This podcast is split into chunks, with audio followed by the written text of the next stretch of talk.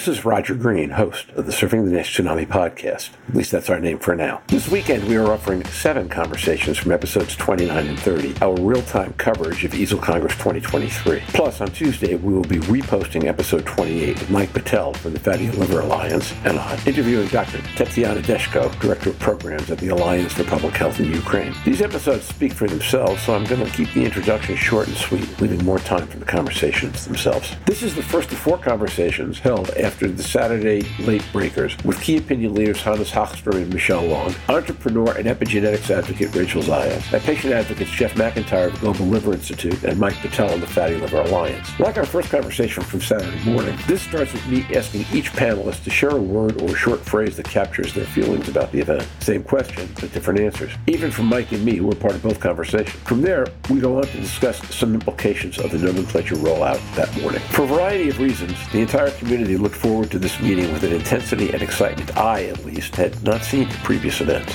These seven conversations suggest that the actual event met or exceeded these high expectations. Started the fact that the Tsunami podcast will spend the next month with five episodes reviewing highlights from meetings in detail. A lot happened, a lot's worth thinking about, a lot worth listening to. So sit back, listen, enjoy, learn, and when you're done, join the discussion on our LinkedIn or Facebook discussion groups. Today's episode is sponsored by Madrigal Pharmaceuticals, Incorporated. Madrigal is a clinical stage biopharmaceutical company pursuing novel therapeutics for non alcoholic steatohepatitis, or NASH, a liver disease with high unmet medical need. Madrigal's lead candidate, resmetirom, is a once daily, oral thyroid hormone receptor, THR beta selective agonist designed to target key underlying causes of NASH in the liver. For more information, visit www.madrigalpharma.com.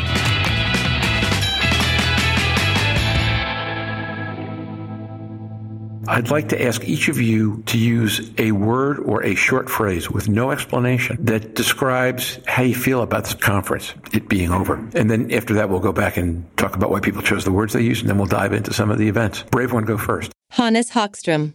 Okay, Roger, I can go first. I, I, I was choosing between exhausted and energized, but I, I think I'll, I'll, go with uh, I'll go with energized. Energized is far more upbeat than exhausted, so we'll take it. Who wants to go next? Mike Betel. Uh, I'll go. Uh, accelerate exhilarating, not accelerating. I need sleep too. it should be noted that Mike said exhilarated on the podcast earlier this morning, but he said it correctly the first time. Okay, next. Rachel Zayas. Innovative. I like it. Michelle Long. I'll go. Uh, collaborative. Cool. Jeff McIntyre. Um, I would say grateful is where I will be at with that. Grateful and forward looking. I'm going to use a different word than I used this morning, Mike. I'm going to say inspired. I, um, well, I'm not allowed to elaborate on why. Well, I guess I can. I can decide I'm going to elaborate first, which I'll do. I learned a ton and I got to watch people come at issues from directions I'd not seen previously, and then to be in rooms where the collaborations made things better. I was telling Michelle that um, I spent a half hour earlier today in a conversation about a meeting she and I had been in together, where she had an observation that two people in that meeting separately had shared with me, and we wound up talking about the implications of Michelle's observation about the meeting that I attended. And you are not the only person, and that is the, not the only meeting for which that happened to me. I think the collaborations around here have just been fantastic. So with that, whoever wants to go next and talk about why they chose their word they chose? Go ahead. I'll, I'll go while people are thinking. It, it's a little different from this morning, Roger, though. But every time I bump into somebody, especially people I haven't seen for a long time, reconnecting, hearing new information, people who I've known sort of or known of over the last few years, to actually meet them, talk to them, and understand them at different levels, I think makes a big uh, makes a big difference. Alexander Krag, I'll just as an example, I always saw him as formal and you know he's at the at the stage, and then the other day he posted his video in his room putting on his tie. I just told him I love that because everybody can see he's actually a real human being. And he just kind of laughed when I told him that. But humanity is important and we need to tell, tell stories. And it's really great to see that. And then the postscript on that is I'm sitting next to Mike at the nomenclature conference. Alexander Krag comes in and greets Mike like his long lost cousin. Thanks him for telling him the story about the tie. And I'm like, well, that's impressive. All right. Who wants to go next? Yeah, I, I said collaborative. And that's because, uh, you know, certainly coming from my background in academia, we did team science, we collaborated a lot. And now sitting in a different seat uh, in industry, say collaboration doesn't stop, and it's been super fun to experience collaboration uh, from from this perspective as well. Uh, and a lot of people here won't even know to the degree that there's collaboration happening, and that's sort of super cool that there's these side stories that are here and a part of this meeting that will show because they'll lead to production and they'll lead to new partnerships and they'll lead to new things for our patients with NASH, and it all happens here in, in between the sessions. So that was super cool to experience. So I said innovative, and uh, from a 30,000 foot level, I think that the creativity and the synthesis of ideas that need to come together so smoothly, it's it's present at, at this conference in, in the side discussions, and uh, it's exciting to witness. And from a more specific level, you know, there, there's a lot of technologies that's emerging on extracellular vesicles and epigenetics, and it's really exciting to see these tools get integrated into NASH diagnostics, therapeutics, and everything in between. So innovative is, is the word I would describe. I'll jump in since uh, uh, Hannes was so nice to lead off on the other. Um, you know, the word I had chosen was grateful, and I think it's really easy to see from a patient perspective to see the challenges outweighing everything else that we face uh, coming into this. I mean, we had the news on Thursday from the FDA from their uh, response letter to Intercept. We've got some confusion around nomenclature. We've got uh, a push, you know, impacts on clinical trials. It's so easy to see that sort of thing. But at the end of the day, the thing that pushes patients is hope and aspiration that there's going to be a better day ahead. And so as I've come into the conference, my sense of gratitude, of gratefulness has really been significant at, uh, for, for International NASH Day. You know, we went from 70 partners to over 100, almost 105 partners internationally. And at this conference, I've been able to actually hang out and spend time with some of those new international partners. I just came from this really great conversation with our partners in Dhaka in Bangladesh who did just amazing things for International NASH Day. And it's really humbling to be able to sit with, with providers that are and patients that are really kind of on the front lines of this in places that are really uh, high risk populations in worst case scenarios. And so I'm just very grateful to be able to be here and hope that we can uh, serve those populations better. Yeah, I guess it's my turn. So uh, I, I, was born deciding between exhausted and energized, and I went with energized. And it's because, well, you know, we, we had a lot of uh, stuff to present at this particular meeting. I think we submitted uh, 21 abstracts from my group uh, that were, were accepted. So everybody were a bit uh, exhausted due, due to the work involved with that. But after seeing my, my team members present their, their research and um, getting a lot of nice comments from, from the audience, I feel super energized and, and feel appreciation for what we're doing and, and how we're trying to help these patients and uh, understanding more about this uh, disease. So energized and, and feeling up for, for doing more research in this in this field. Starting what Monday?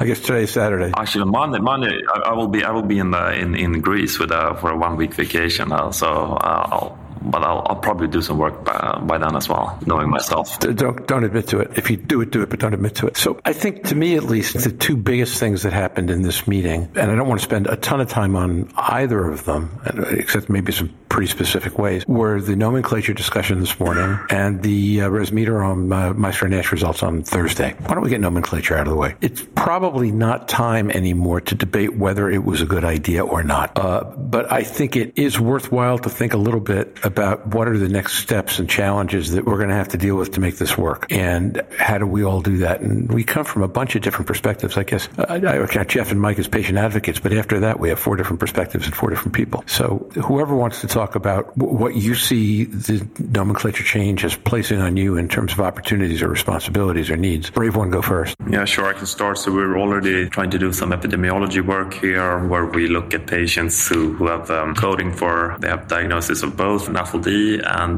ALD during their patient journey, and also trying to include some biomarkers for, for alcohol consumption to see what that does with your with your prognosis. And from that point, I think it's really important that we try to separate these two conditions because because the natural history is so very different between patients that are in those part of the spectrum. But then, of course, there are these patients in the middle that we have some more problems with. Yeah, that, that was what I was going to ask you about when you said separate. It seems to me that we haven't had a problem keeping them separate, but the idea that we now have this category that is mixed and really mixed on a sliding scale almost. How do you anticipate managing that in research? So it's always super tricky. So this is part really of, you know, nutritional epidemiology where you ask people something about what you consume, which has turned out to be very difficult because people have a hard time remembering what they eat or drink.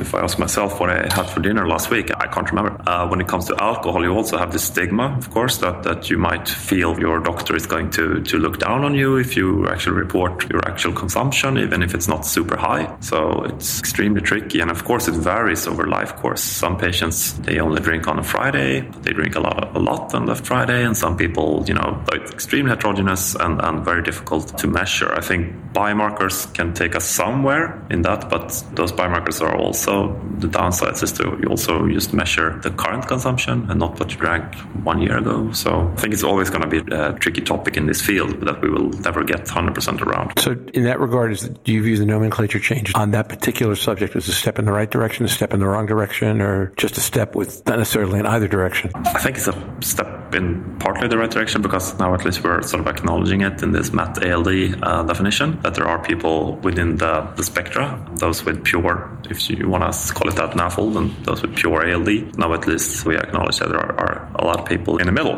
and that will be interesting to, to try to quantify how many are those patients and so on and so forth. It's funny because almost immediately after the nomenclature presentation, even though we've seen it before, I was starting to get emails from Canada from like CanNASH as the NASH network. So what are we going to do in Canada? Well, I guess we have to go along with it because that's what's happening in the US and Europe. And the response back was um, just looking at the emails that they expect that fatty is still going to be a term most people are going to continue to use. So you can have that the official term, but the only way patients are going to really understand it visually in their minds is to is to think about the fat. An example I was sharing with people is most people would just say they had a heart attack, not use it, the, the technical term for it. So yeah, I totally agree with that, Michael. I think that this is the case with many diseases, right? That as a clinician in the office, you know, you have to make sure that you're not uh, using medical terms and that you're speaking in a way that people can understand you. That was the case for me when I was talking to patients about uh, NASH and, and NAFLD. Uh, I totally translated it in a different way. So that for me in the office doesn't change at all. You know, I think there's some some clarity around who's included with this positive definition. So I think that can be helpful. It's important just to remember the things that this nomenclature doesn't solve. I mean, we still have a condition that doesn't have approved therapies. We still have a lot of patients, a lot of providers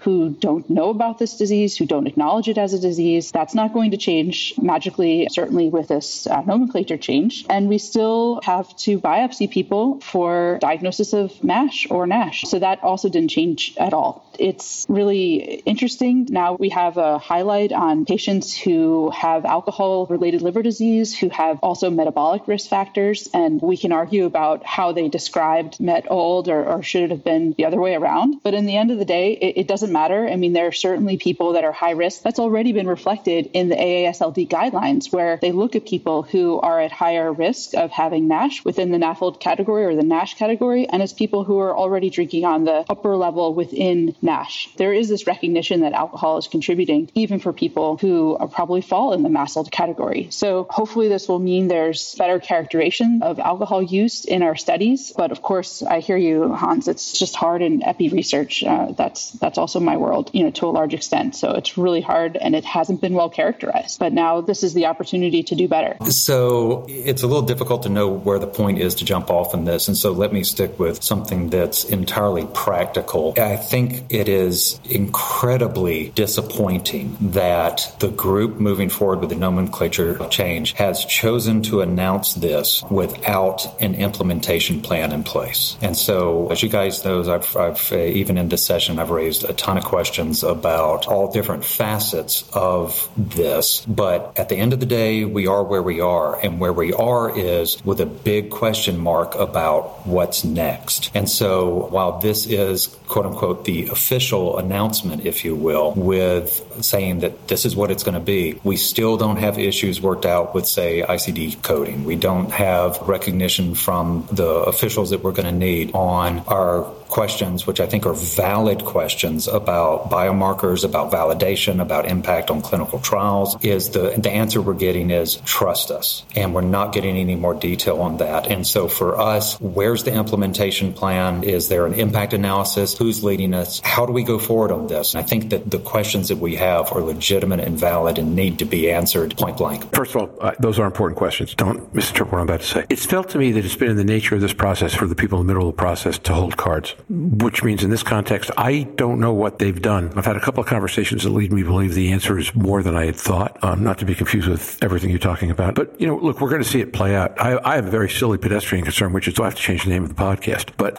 we are joking with the idea that I should change it to surfing at MASLD Beach, but that doesn't have the kind of growth in the disease class that we have if we call Nash a tsunami. My bigger concern is, uh, and Michelle, this goes back to what you said, which is that we're about to start asking primary care doctors around the world to talk to their patients about this disease that they're not really comfortable with in the first place. When I was in marketing research, this would have scared me to death. I'm six months from market and now I've got to rethink what am I going to say to primary care? That would be a concern to me. And to me, that's the most patient centric concern of all because if we can't get frontline treaters to communicate it to patients, then that's a lost opportunity. I don't know that it won't be okay. As I said, I don't know what work has been done. I'm sure that Madrigal has seen this coming and they are really smart and savvy people. But these questions we're going to have to track as time goes by. Yeah, I'll, I'll jump in in response to that. I agree with you. I think that there is a question of transparency going and I'm going to appreciate the ability to have kind of confidential discussions. But as I, I raised in the session, our understanding was that any change would result in biomarkers having to be revalidated. What we were told today is, uh, trust us, they won't. I think there is also an immediate concern that could this lead to delays in, for instance, Madrigal's drug being approved? We don't know that. We don't know whether it could lead to delays in if there's a company that's in phase two getting ready to recruit for a large scale biopsy driven